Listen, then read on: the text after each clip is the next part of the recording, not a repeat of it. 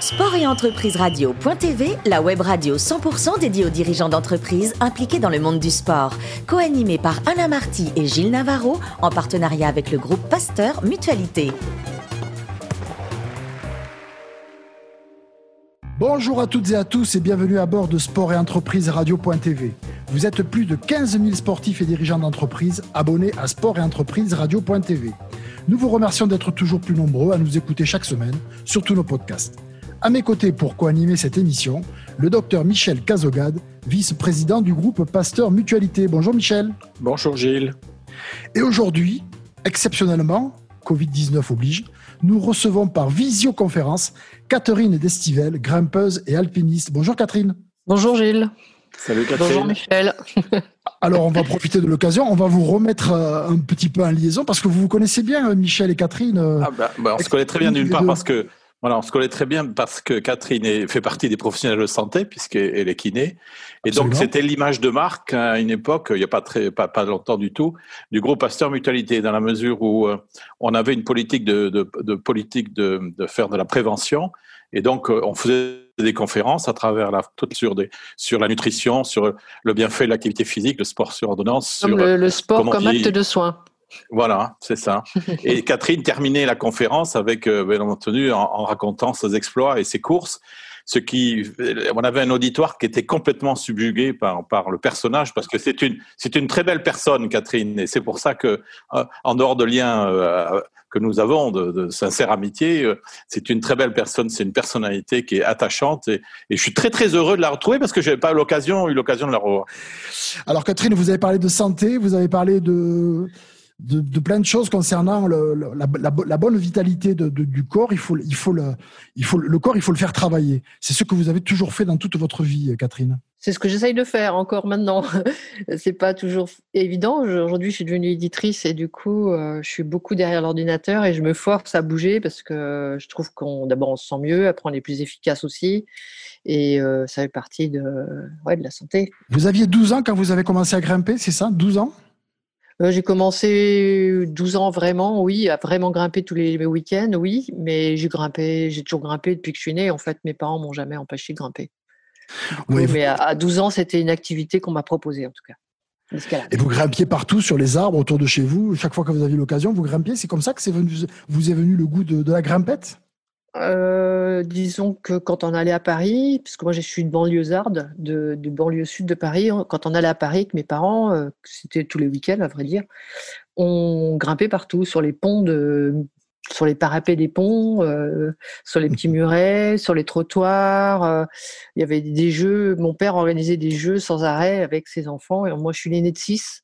Et donc, euh, le jeu parfois était de, de, je sais pas, de, grimper. de, de grimper et de, faire un peu le, de l'équilibre sur des petits murets. Ouais. Sans aucune appréhension.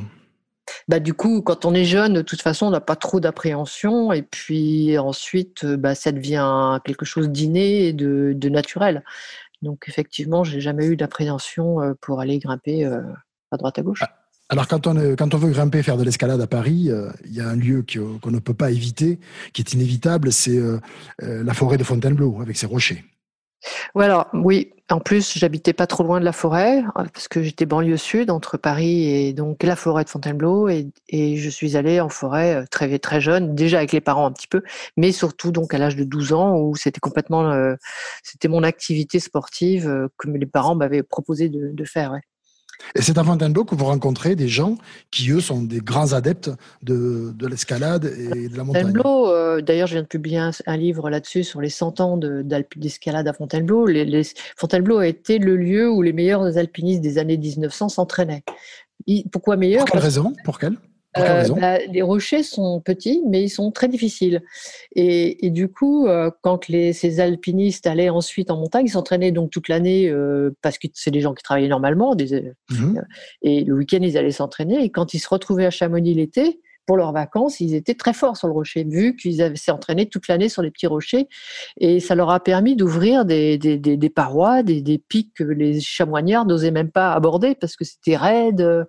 Et, mmh. et, du coup, les, les grimpeurs euh, parisiens sont devenus les, les, premiers alpinistes sans guide, parce qu'à l'époque, on grimpait pas, euh, on grimpait toujours avec un guide.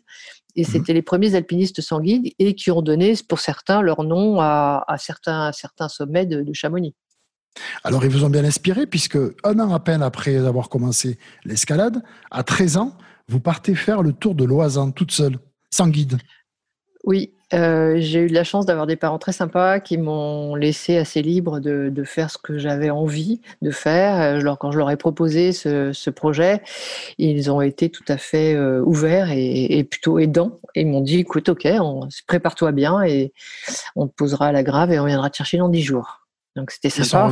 Ils sont, revenus dix jours après vous chercher. Voilà. Voilà. Et à l'époque, on n'avait pas de téléphone, on n'avait rien. Et je trouvais, euh, rétrospectivement, euh, à l'époque, je trouvais ça complètement normal, mais rétrospectivement, je me dis, waouh, c'est pas mal. C'était sympa, quoi. C'était très sympa. Michel, ça vous est arrivé, vous, de, qu'à 13 ans, on vous laisse pour aller faire quelque chose de, qui vous paraissait au-dessus de, vos forces non, absolument pas. Je pense que. vos parents étaient moins permissifs. ils étaient, oui, ils étaient moins permissifs, oui, tout à fait. Alors après, c'est l'escalade, sans aucun jeu de mots, hein, Catherine. On commence par faire le tour de l'Oisan et puis euh, on s'aventure dans des, dans des aventures un peu plus difficiles. Oui, alors euh, en même temps, j'avais, il m'avait donné l'autorisation de grimper avec des, des, amis de Fontainebleau très forts, qui étaient beaucoup plus âgés que moi, mais je pense qu'à l'époque, je devais paraître plus, plus âgé. Euh, parce que ça, oui, ça se voyait pas quoi. Enfin, j'avais 14 ans, 15 ans, euh, eux ils en avaient 25, mais euh, et du coup avec eux j'ai appris beaucoup de, j'ai acquis beaucoup d'expérience et, surtout ils m'ont laissé tout de suite grimper en tête. En tête, c'est à dire en premier de cordée. Donc euh, chacun son tour, on grimpait en premier de cordée sans c'était complètement naturel et, et c'est pour cette raison je pense que ça m'a bien formé pour pour la suite. Oui, bien sûr. Vous aviez de bons professeurs, donc vous avez vite appris et bien appris. Voilà. Et à l'époque, ça ne se faisait pas trop. Et d'abord, euh, peu d'enfants avaient le droit de partir comme ça euh, avec la bénédiction des parents. Ce qui fait que vous, avez toujours été la plus jeune de tous les groupes où vous étiez. Toujours. Exactement. Pendant, pendant assez longtemps, pendant plus de 30 ans, euh, j'ai été la plus jeune.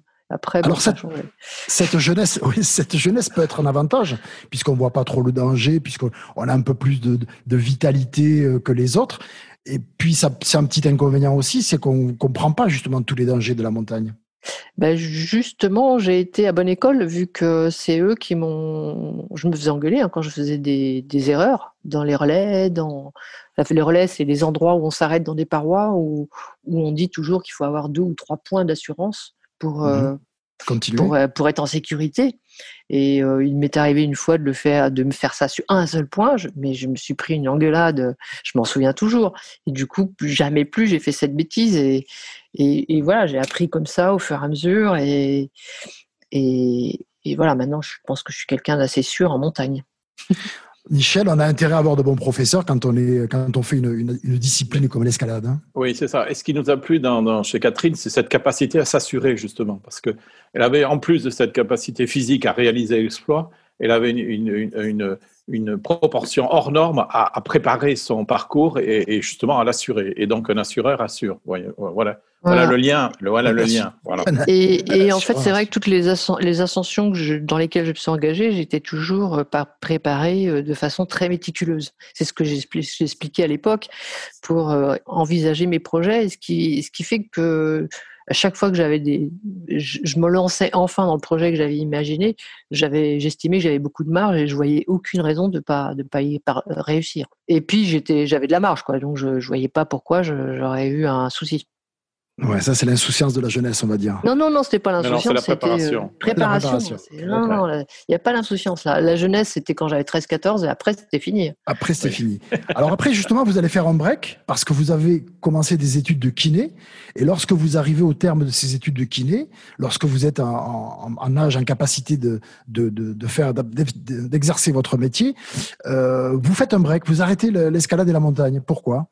Euh, parce que d'abord je bossais beaucoup et puis qu'un jour, euh, un jour à Fontainebleau il pleuvait énormément et on a un copain, un copain qui nous a proposé à plusieurs grimpeurs de venir l'aider à écrire un livre sur les statistiques au poker. donc, euh, rien à voir avec l'escalade. Rien, à voir avec l'escalade. On est parti jouer au poker, donc euh, je sais plus chez qui, mais bon, on s'est tous retrouvés dans un appartement à jouer au poker.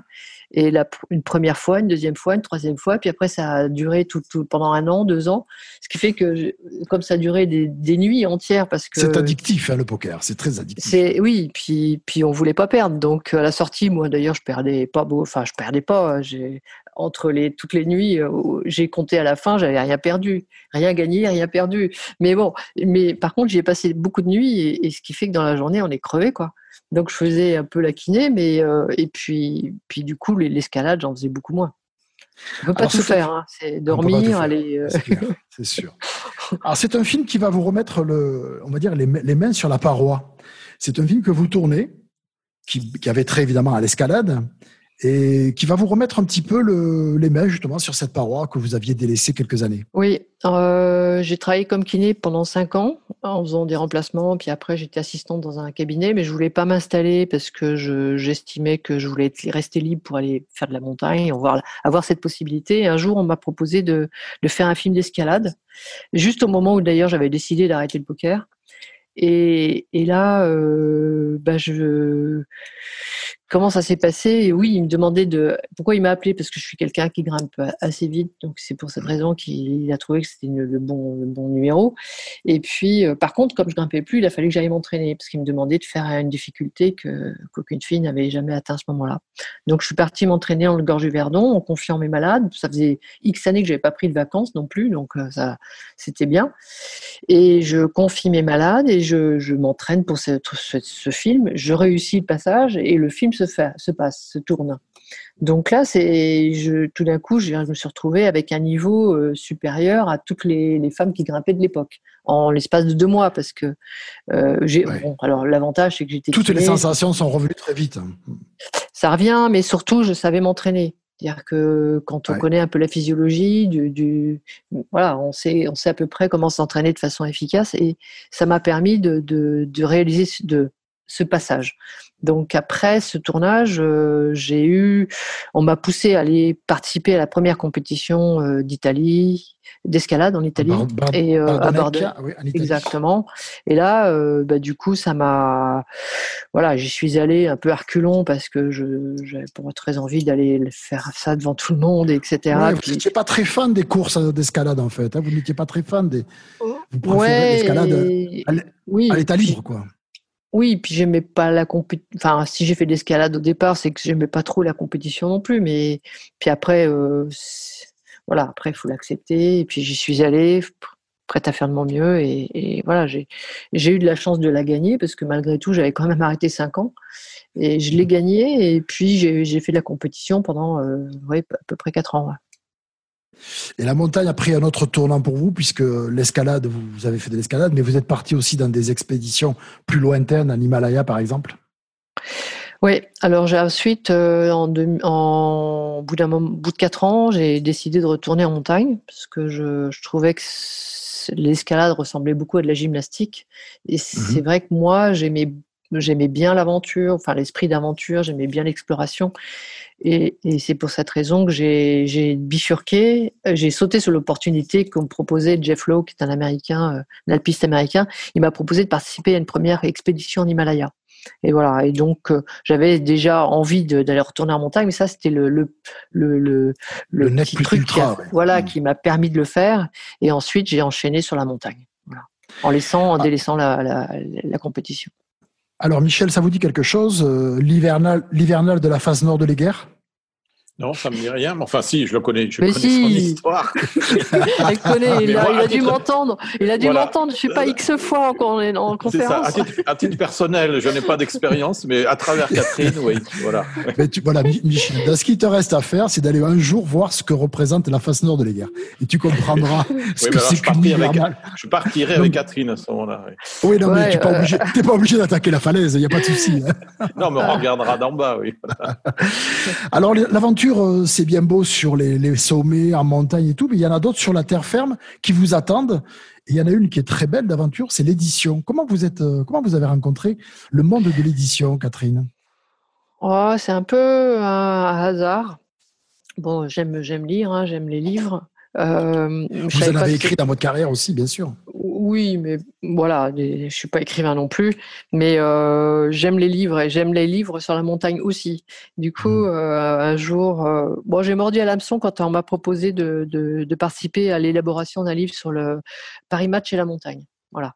Et Paris Match, je trouvais au début cette idée un peu bizarre parce que Paris Match et en fait, je me suis j'ai découvert que Paris Match a, a eu un rôle énorme pour l'alpinisme en France. C'est-à-dire que sans Paris Match, je ne pense pas qu'on aurait eu d'aussi grands alpinistes comme De Maison ou comme Rebuffa ou comme. Ouais. Et parce que, et même moi, j'ai été énormément aidé par, euh, par Paris Match. Et, j'ai découvert que bah, donc, ce rôle qu'a eu Paris Match et, je me suis prise au jeu. Je me suis dit, oh, c'est vachement intéressant. Enfin, c'est très intéressant. Et leur passion à eux pour l'alpinisme, c'est quand euh, Herzog est arrivé au sommet de la Napurna et ils ont publié en, page de couverture euh, bah, le, la photo de l'exploit, euh, la photo au sommet. Et, et, en fait, ils ont multiplié par 10 leurs ventes. Ça a sauvé le journal et du coup, euh, euh, Paris Match est resté fidèle aux alpinistes. Voilà, c'est un peu cette histoire. Et, du coup, on a publié euh, Audition du Mont Blanc, donc le, bah, la, ça s'appelle La montagne à la une, qui raconte euh, bah, l'histoire de Paris Match et la montagne. Alors après, il y a beaucoup de drames, beaucoup de choses comme ça, mais il y a aussi beaucoup d'exploits et qui sont qui ont été relatés par par Paris Match. Alors Catherine, vous parlez des éditions du Mont Blanc, c'est votre maison d'édition. Comment vous êtes comment vous êtes venue à être éditrice? Parce que être dans les, magazines et les journaux, écrire des articles pour les magazines et les journaux, c'est une chose. Mais être éditrice, c'est autre chose. Oui, c'est un autre métier. C'est un autre métier, mais un métier, aussi de, passion. et puis, euh, ce qui est intéressant, c'est de, ben de, de, voir des, des, des, des, récits euh, qui font, qui, moi, qui me font rêver déjà. Qui font rêver, bien sûr. Mais qui font rêver aussi le, tout le monde, hein, le grand public. C'est pas, c'est pas que des livres euh, consacrés, pour, euh, pour le, petit monde de l'escalade et de l'alpinisme. Ce sont des livres qui, qui, qui, intéressent aussi, c'est des livres un peu historiques qui intéressent les, bah, le grand public. Par exemple, il y a un livre qui s'appelle euh, Everest, La première ascension, où on raconte euh, bah, que le rôle du physiologiste Griffith Pug, qui a mis au point euh, tout l'alimentation, le, les appareils oxygène, la, tenue vestimentaire pour que les alpinistes puissent parvenir au sommet de, de l'Everest et, sans lui, ça n'aurait pas eu lieu. Alors, vous avez publié 80 livres en 7 ans, c'est bien, c'est bien ça, Catherine? Mmh, Ouais. Et le dernier, parlez-nous un peu du dernier, parce que vous savez que les, les, libraires et les éditeurs traversent une, période extrêmement difficile, oui. À cause du Covid-19. Alors, il y, en a, il y en a un qui a, qui a été écrit par euh, la maman de Alex Honnold. Je ne sais pas si vous connaissez cette alpiniste qui a gravi en solo l'El Capitan. Tout le monde en a entendu parler, je crois. Qui a gagné le l'Oscar du meilleur documentaire euh, l'année dernière. Et euh, sa maman a écrit un livre. C'est un gars qui grimpe sans corde, hein, une paroi de 1000 mètres, un truc super dur. Et, donc, euh, bon, tous les grimpeurs sont en admiration devant lui parce que c'est un truc exceptionnel, exceptionnel. C'est une performance que qu'on n'a jamais osé même imaginer. Imaginer, bien sûr. Lui, il l'a fait, et sa maman, du coup, euh, a écrit un livre. alors, elle a écrit un livre un peu sur elle, mais sur la façon aussi dont elle a, elle, réfléchit et, ce que lui a apporté l'escalade, parce qu'elle a découvert l'escalade il, il y a quelques années, il y a 4-5 ans, avec son fils, justement, qui grimpait déjà. Hein. Euh, et, elle raconte bah, ce milieu et cette activité qui l'a sorti un petit peu de son quotidien et de ses. Elle a eu des, difficultés dans sa vie personnelle et du coup ça l'a beaucoup aidé à en fait on pourrait presque dire c'est le sport qui l'aide à, surmonter ses difficultés et c'est un livre là-dessus je l'ai appelé euh, toujours y croire toujours y euh, croire et Il faut elle s'en sort grâce, grâce à la, à, la, course à pied, parce que sa fille fait aussi des marathons, et Alex grimpe. Donc elle s'est mise à ça à l'âge de 50 ans. Et à 66 ans, elle a d'abord couru, elle a couru, puis à l'âge de 60 ans, elle s'est mise à l'escalade. Et à 66 ans, elle a fait euh, El Capitane derrière son fils. Donc voilà, c'est intéressant. Euh, et surtout quand on Vous savez, Michel, Michel, vous dira que, Michel vous dira que la vie commence à 60 ans. Hein. Oui, c'est certainement. Même un peu après. Euh, voilà. Mais je vous redirai, on se retrouve dans cinq ans, euh, je vous dirai ce que j'en pense. Alors, il y a un livre que vous allez sortir aussi qui s'appelle La femme du Kilimanjaro. Oui, c'est un petit polar. C'est un polar euh, qui sort là dans le 2 décembre. On l'a décalé à cause du, du, Covid. Mhm. Euh, voilà, qui est un polar. Euh, c'est en fait c'est un peu les mêmes histoires. C'est une maladie qui décime les populations et, en, même, temps génétique. C'est pas très drôle comme. non non, mais ça va. C'est pas. C'est deux chercheurs. Ça se termine bien. Merci beaucoup, Catherine Decibel, grimpeuse, alpiniste et éditrice aux éditions Mont Blanc. Euh, merci également au docteur Michel Cazogade. Fin de ce numéro de Sport et Entreprise Radio.tv. Retrouvez tous nos podcasts sur notre site. Et nous, on se donne rendez-vous mardi prochain à 10h précise pour une nouvelle émission. Merci.